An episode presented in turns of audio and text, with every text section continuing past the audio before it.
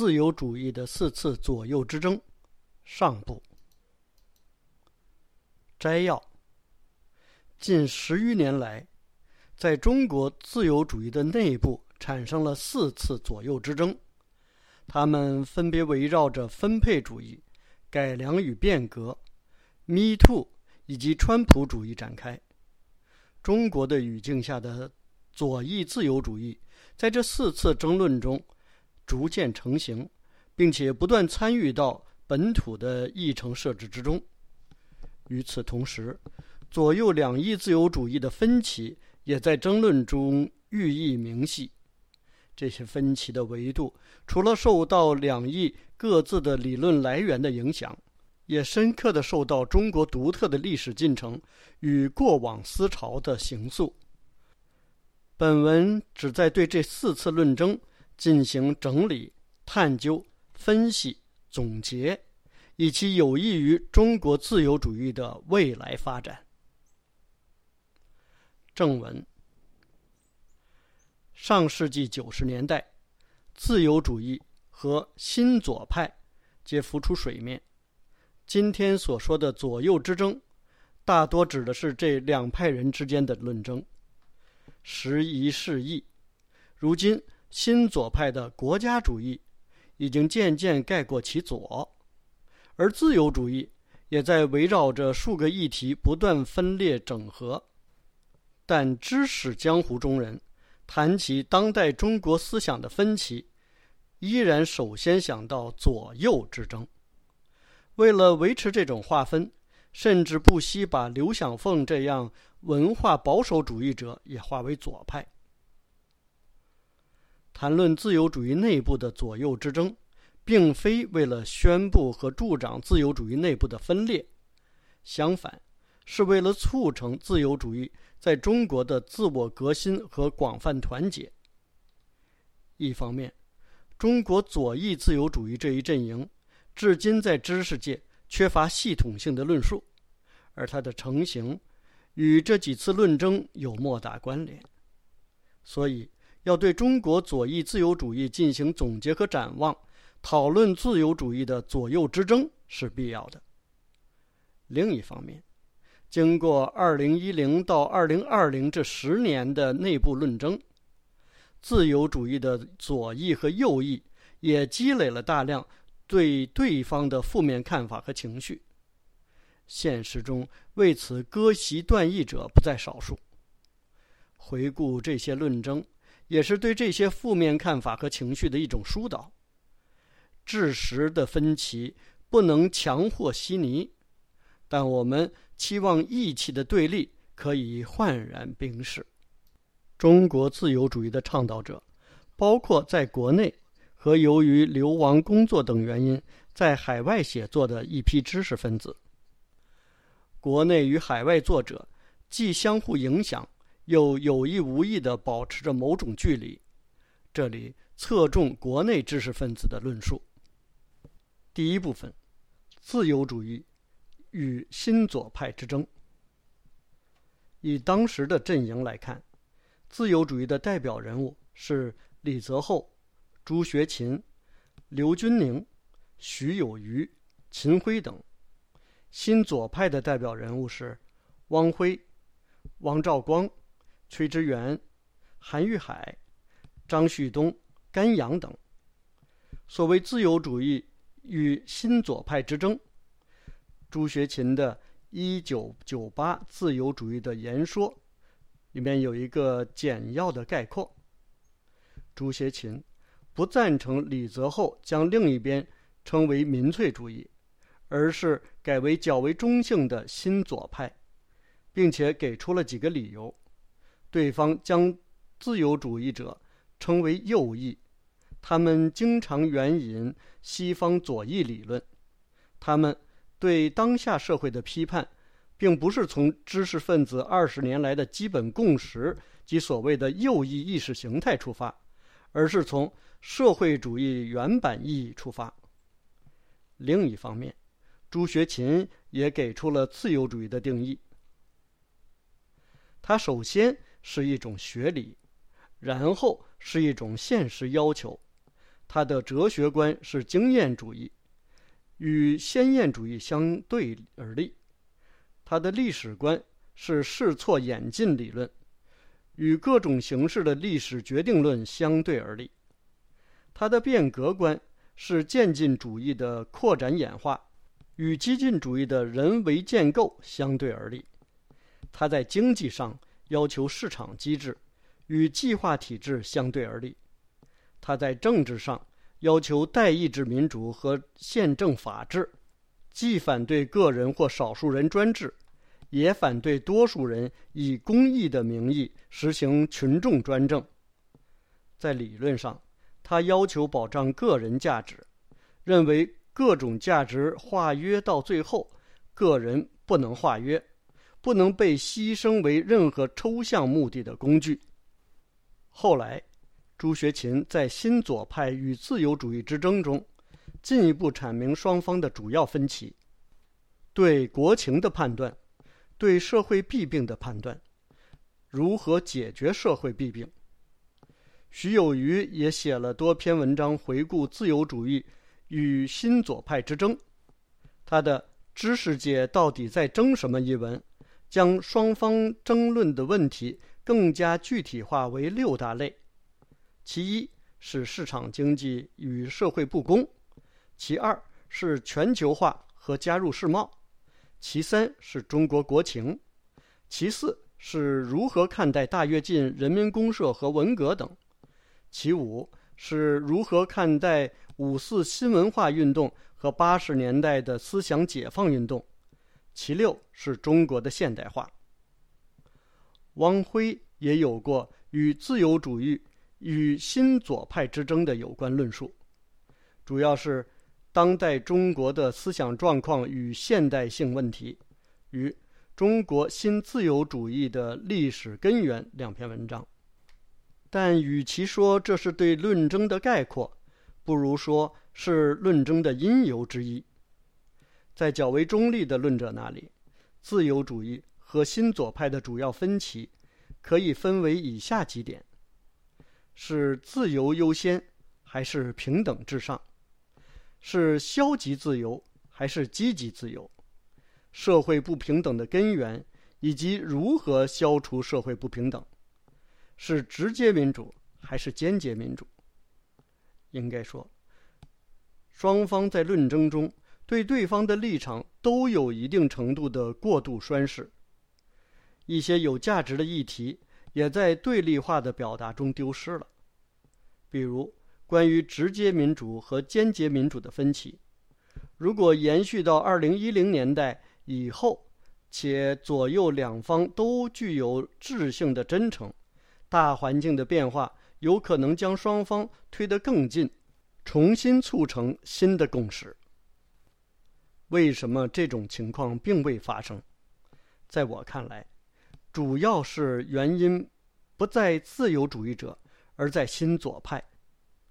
进入新世纪以后，新左派的主将对于他们和自由主义者的原有分歧已经丧失兴趣。这不是说他们已经不再批判自由主义，或者不再批判自由主义者，而是说他们批判的重点发生了巨大变化。这些新左派的主将。要么问题意识的优先性发生了变化，比如汪晖；要么干脆改换了立场，比如甘阳；要么被从边缘推到了更中心的位置，比如王绍光。这带来的结果就是新左派的国家主义化和保守主义化。新左派的国家主义，从一九零零年代论争开始就已有端倪。一九九三年。王绍光和胡鞍钢一同出版《中国国家能力报告》，呼吁中央加强国家能力的建设。在《挑战市场神话：国家在经济转型中的作用》一书中，王绍光更是毫不掩饰他对中华人民共和国早年的国家能力的欣赏。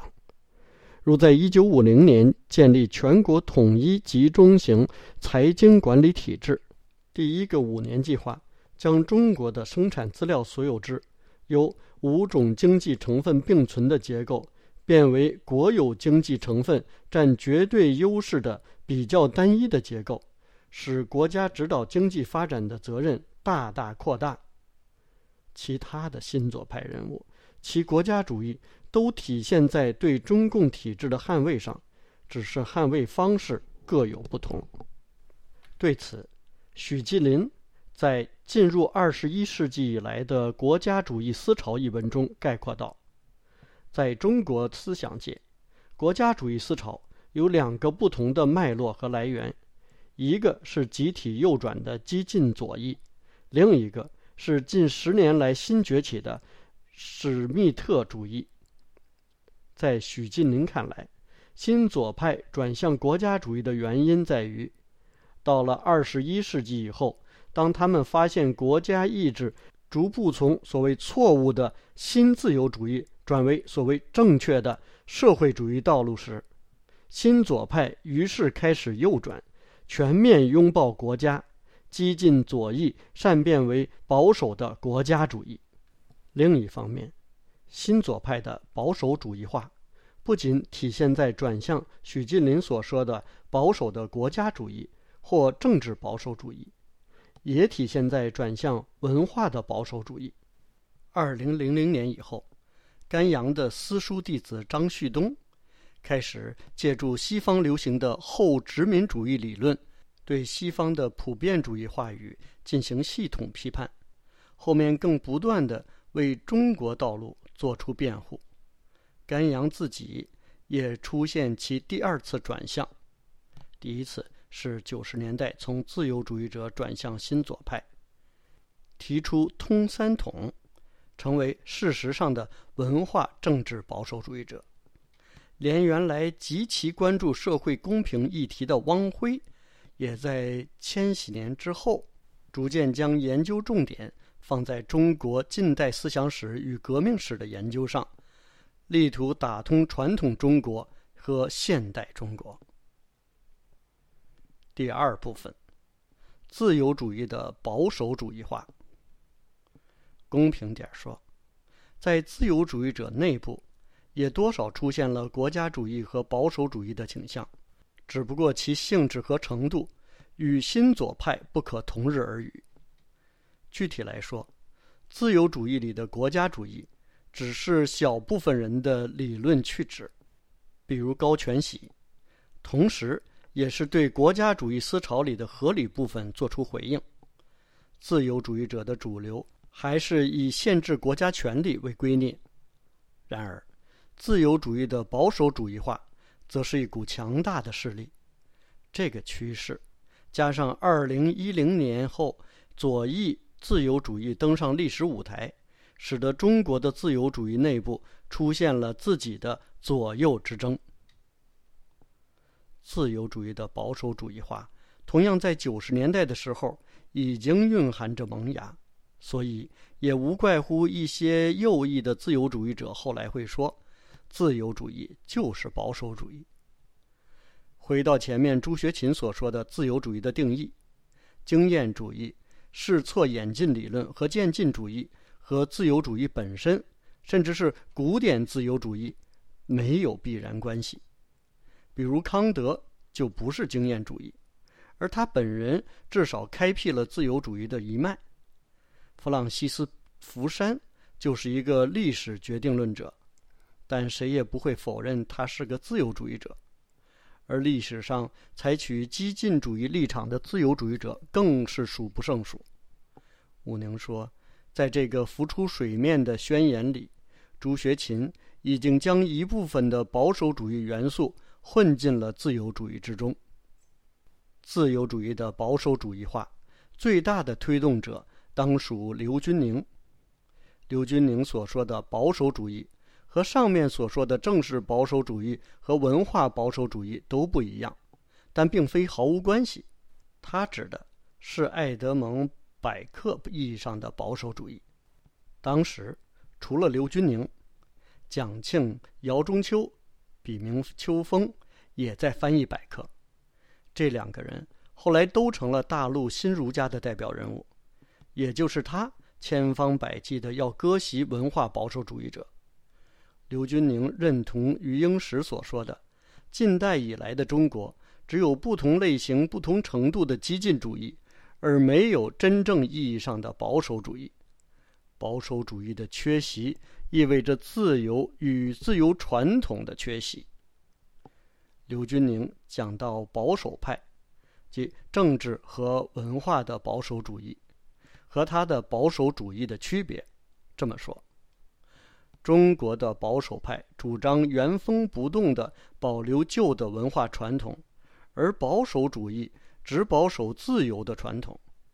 保守派拒绝变革，而保守主义主张渐进的变革。保守派要保守的是不尊重自由的旧制度，保守主义要保守的是充分尊重个人自由的新制度。保守派强调的是无条件的集权与政治权威，保守主义强调的是能够增进自由的权威和有限的政府。保守主义说关心的财产权、自由权、法治、宪政等，都是中国保守派置若罔闻的。这些保守主义的特征和朱徐勤所说的自由主义没有本质区别，但从逻辑上来说。一个共同体，至少首先要存在一个自由的传统，才说得上在这个共同体保守这个自由传统。如果一个地方没有自由的传统，那就说不上是保守，只能说是移植或者创造。不仅中国没有自由的传统，中国的自由主义内部原本也没有保守主义的一脉。刘君宁之提出保守主义，这。行为本身而言，一点儿也不保守主义，而是彻头彻尾的创造，而且是双重的创造。第三部分，左翼自由主义亮出旗帜。二零零零年代的中国思想界，与左右之争没有特别大的关系，争论更多集中在两师。即施米特和施特劳斯，儒家的复兴，哈贝马斯的交往理性等等，左右之争再次出现，得等到二零一零年代，属于又一种类型的冲击反应。这个所谓的冲击，就是来自港台的左翼自由主义，新左派中的某些人也曾自称自由左派。以示对自由并不惧斥之意。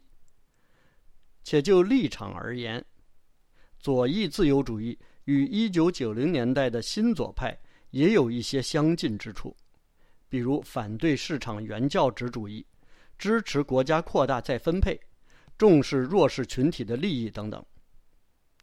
然而，左翼自由主义的出现与新左派并无关系。两者有着截然不同的理论渊源。新左派主要吸收战后各种西方左翼理论，如新马克思主义、后结构主义、后殖民主义，再加上比较政治学和宪法学等；而左翼自由主义来源于康德、罗尔斯主义一脉的自由主义。最初的少界者大多受过分析政治哲学的训练。所谓的左翼自由主义，是香港政治哲学学者周保松对 liberalism 的翻译。周保松认为，大陆所流行的那种自由主义的观念，实质上属于放任自由主义 （libertarianism），而如今西方流行的 liberalism 和放任自由主义差天共地。也因为这个原因。他有时也将 libertarianism 翻译为右翼自由主义。周宝松对上一个时代的左右之争是不满的，不满在于这里的“右”常被视为是自由主义的同义词，至于“左”，则是和自由主义针锋相对的一种立场。于是人们形成这样一种看法。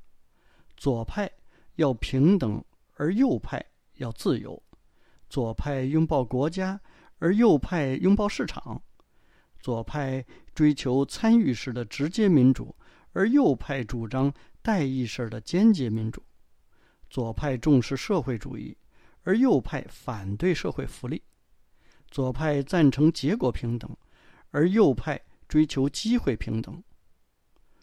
周保松既反对将自由主义天然地称为右，又反对那种认为自由主义不重视平等或者将自由与平等对立的观点。传统的自由主义者也是不反对平等的，只是认为自由优先于平等，或者只承认一些基本权利的平等和最朴素的机会平等。周保松的自由主义理论遵循罗尔斯的两个正义原则，不仅没有赋予经济自由以传统自由主义者所认定的优先性，而且将公平的机会平等和分配正义纳入其中，而分配正义是以对最弱势群体最有利为主要的考量。在一九九零年代中期之后，中国自由主义内部有一个派别成长得很快，那就是所谓的奥派，即以奥地利学派为自由主义之正统的派别。正是周保松所说的放任自由主义或右翼自由主义的典型。这一派人的主要观点包括：财产权是最重要的权利。其他权利都是从财产权衍生而来。任何形式的政府对市场的干预，都只会造成更大的灾难。福利国家说到底都是劫富济贫。要反对一切形式的福利国家，要允许一切基于自愿的契约，并对其进行保护。所以，劳动法并不是在保障劳动者的权利。而是在同时侵犯雇佣者和劳动者自愿订立契约的权利。他们推崇的奥地利学派的学者，从一开始名气最大的哈耶克，到米塞斯，又到罗斯巴德，但他们并不满足于宣示这些学者的观点和理论。关于中国的历史和现实，他们发展出一套观点。比如，认为迄今为止中国自由主义所有的失败，都是因为混入了某种程度的社会民主主义。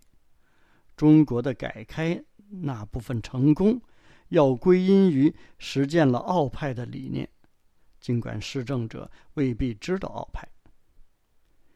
值得一提的是，与以往的中国自由主义者不同，他们并不必然反对专制。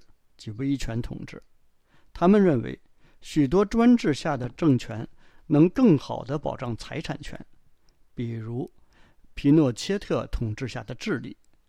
反而在一些民主国家，因为政治分赃制或福利制度，财产权受到严重侵犯。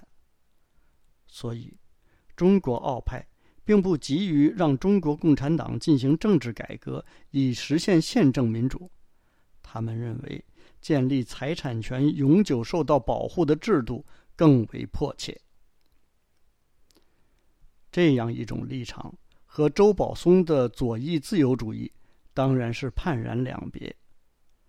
二零一一年开始，南风窗邀请周保松在上面开设专栏，阐述左翼自由主义的理念。周保松由此发表了多篇深入简出、可读性强的文章。这些文章不仅受到来自王建勋等右翼自由主义学者的批评，而且一经微博传播，骤然吸引了本土奥派的火力。应该承认的是，这是一场不太对等的左右之争。代表左翼自由主义的只有周保松一人，但来自右翼自由主义对周保松进行批判的却大有人在。周宝松与奥派的交锋大多在微博进行，而其中多人的微博曾经炸号，这也使得留下的记录寥寥无几。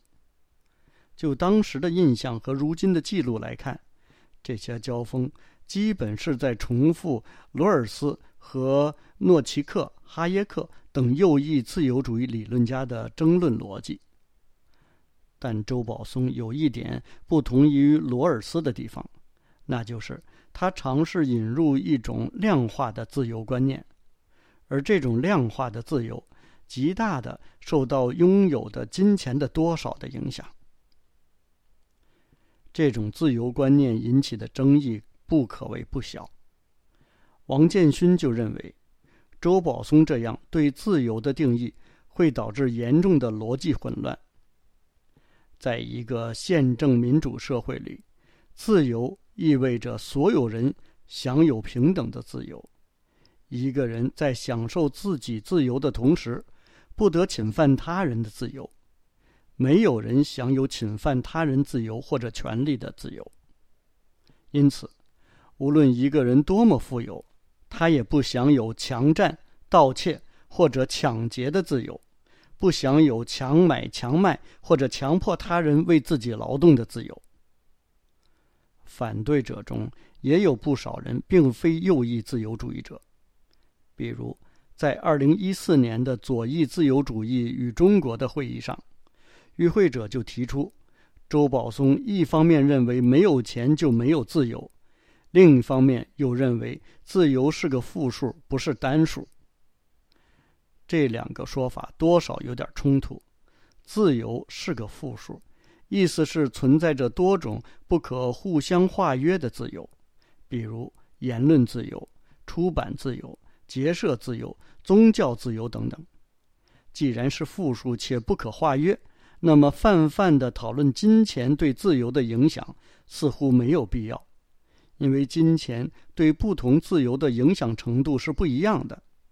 最重要的是，周保松对自由的定义免于限制而去做自己真正想做之事，不仅将消极自由与积极自由即做自己真正想做之事混在一起，而且也不能很好的涵括。自由是负数这一层意思。二零一五年，周保松又在《二十一世纪》上发表了自由主义左翼的理念这一篇文章，阐述了自由主义左翼的五个基本理念，即基本权利、宪政民主、文化多元、机会平等和共享发展。这也是经过论战和会议，周保松想重新团结整个自由主义阵营。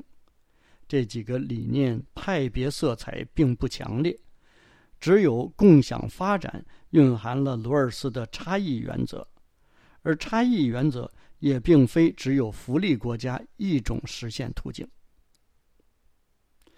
从二零一一年到二零一五年，左翼自由主义。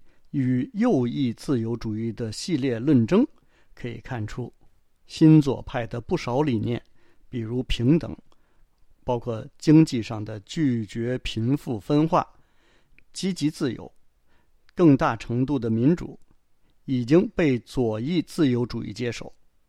此次论争中，新左派的代表人物无意参与，只有一些外围人物在旁讪笑几声。而一九九零年代的曾经自由主义者刘军宁倒是发了一篇文章进行嘲讽，这也意味着左翼自由主义与右翼自由主义的恩怨才刚刚开始。第四部分：改良与变革之争。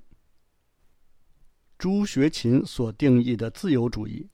还包括着渐进主义，或者叫改良主义、渐进改良主义。所谓的渐进主义，就是相信人类事物的进步是通过在小的地方不断试错，一点一点累计而成的，而不会因为某项措施就一蹴而就。反映在政治上，就是主张政治改良，反对暴力革命。尽管自由主义在概念上并不蕴含渐进主义，但渐进主义在自由主义里确实是有传统的。在中国，胡适就曾经是渐进主义的代表，体现在他那篇经典的文章“多研究些问题，少谈些主义”。后来他还说：“我们因为不信根本改造的话，只信那一点一滴的改造，所以我们不谈主义，只谈问题，不存大希望，也不至于大失望。”一九八零年代以来，海内外学者对中国近代思想史进行反思，其中一个重点就是批判激进主义。比如余英时的《中国近代思想史的激进与保守》，一九八八年；林玉生的《中国意识的危机》，一九八六年。他们倾向于认为，中国近代以来的悲剧。与激进主义思潮有莫大的关系。六四以后，大陆的自由主义知识分子从另一个角度呼应了这一说法。李泽厚提出了告别革命，朱学勤将渐进主义塞进自由主义，而刘君宁则力图发扬西方自由主义里的保守主义一脉。这种对激进主义清算是全方位的。而且构成了一两代自由主义知识分子的潜在共识。在政治哲学上，他们引入以赛亚·柏林的消极自由和积极自由的区分，极力贬低积极自由，因为近代以来，多少罪恶都是假积极自由以行。在思想史上，他们引入哈耶克对苏格兰启蒙运动。和对欧陆启蒙运动的区分，将近代以来激进主义通通归因于欧陆启蒙运动的影响。中国近代史上，他们对不同时期的激进主义进行了激烈的抨击。从五四新文化运动回溯到辛亥革命，又从辛亥革命回溯到维新运动，在现代化转型上。他们对台湾、韩国和智利的发展路径津津乐道，主张先由威权政府为发展经济创造条件，到一定程度再推动其进行民主改革，从而以最小的代价实现转型。自二零一五年下半年，我陆续发表了《左翼自由主义的中国化》和《中国自由保守主义的黄昏》。对这种渐进主义或我所说的自由保守主义进行批判，批判的目的在于，一方面延续周保松的观点，破除中国当代语境中对左的污名化；另一方面，为了使陷入低潮的中国自由主义重新焕发生机，必须将积极自由、民主和政治化。等以往被推向左派的概念，再次融入自由主义的血脉之中。让我感到庆幸的是，在同一时期，国内也有一些自由主义者在进行类似的思考，比如张雪忠和于葛，都对以往那种对法治和民主之关系的简单化理解做出了反思。认为法治在先而民主在后的说法缺乏根据。更早的并系统的批评渐进改革主义和自由主义保守化的，则是王天成流传甚广的大转型。二零一零年开始在中国人权双周刊连载，二零一二年在香港出版。二零一五年。滕彪和王天成共同编辑了《回到革命：中国大转型前夜的激变》一书，也在香港出版，汇集了海内外二十多位学者有关革命与改革、渐进与快进、意义和维权运动、民主转型条件等方面的文章。二零一六年夏天的改良与变革之争，更是吸引了知识界。和意见圈的大量自由主义者参与，将一系列相关问题推到一个新的高度。论争的起因在于杨绛的去世，后来围绕着知识分子的责任，以及消极自由和积极自由，萧汉、徐奔、张明、张千帆、许继林、宋时南、于葛、李学文等知识界内外的人都发表了文章。等到口炮党的入场，终于将这场论争的底牌揭了开来。让人意外的是，打响第一枪的是辩护者，而不是批评者。萧汉的为前洋抗力的不公共辩护，很快引来针锋相对的批评。徐奔的沉默是知识分子的权利吗？又得到张明的迅速回应。徐奔先生，我可能做不到你说的勇敢。几篇下来，消极自由逐渐成为论争的中心概念。论争者也分两方：一方认为知识分子的沉默是在行使自己的消极自由，他人应当尊重；另一方认为知识分子的沉默并不是一种消极自由，消极自由不可取。或者消极自由要建立在积极自由之上。值得一提的是，论争者对消极自由和积极自由的使用，并不是特别符合柏林的原意。比如，他们大多把消极自由理解为退守到自己的私人领域，但柏林说的消极自由，并不仅仅局限于私人领域。同样的，他们大多把积极自由。理解为政治自由，但政治自由只是柏林的积极自由的表征而已。既然谈到了政治自由，问题很快就转移到要建立保障自由的政治制度，究竟该走渐进改良还是激进变革？平心而论，这两者都是空谈，都没有客观基础。自从体制内的改革派被退场，体制外的改革推动者被判刑或被晋升，渐进改良主义已经失去了实现的土壤。变革派那边也好不到哪里去。那是二零一六年，中国的 Web 二点零创业浪潮正方兴未艾，无数个城市的棚改进行的如火如荼。房地产将迎来新一轮暴涨，中国民主没有任何变革的愿望。这场论争有几点值得注意：首先，虽然论争者对两个自由的概念理解不一定准确，但他们在中国当下的语境失去创造性的使用这两个概念，其他人居然心领神会，这说明大家。有极其相似的生存体验，对所面临的问题也有相当的程度的默契。其次，在持续几个月的论争中，没有一个论争者对积极自由有任何严肃的拒斥，最多只是希望对方尊重他人的消极自由。与这两个概念刚引入知识界的时候形成鲜明对比。也再次说明了形式是如何塑造思想的氛围。再次，以往的论争，如自由主义与新左派的论争，周宝松与自由主义者的论争，大多局限于知识界及其外围。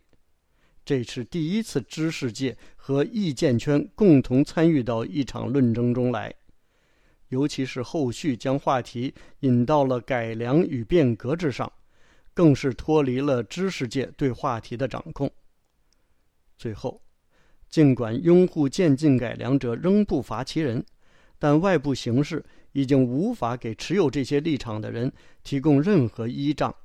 也就是说，一九九零年代以来第一次，改良派和变革派被拉到同一政治现实的起跑线上。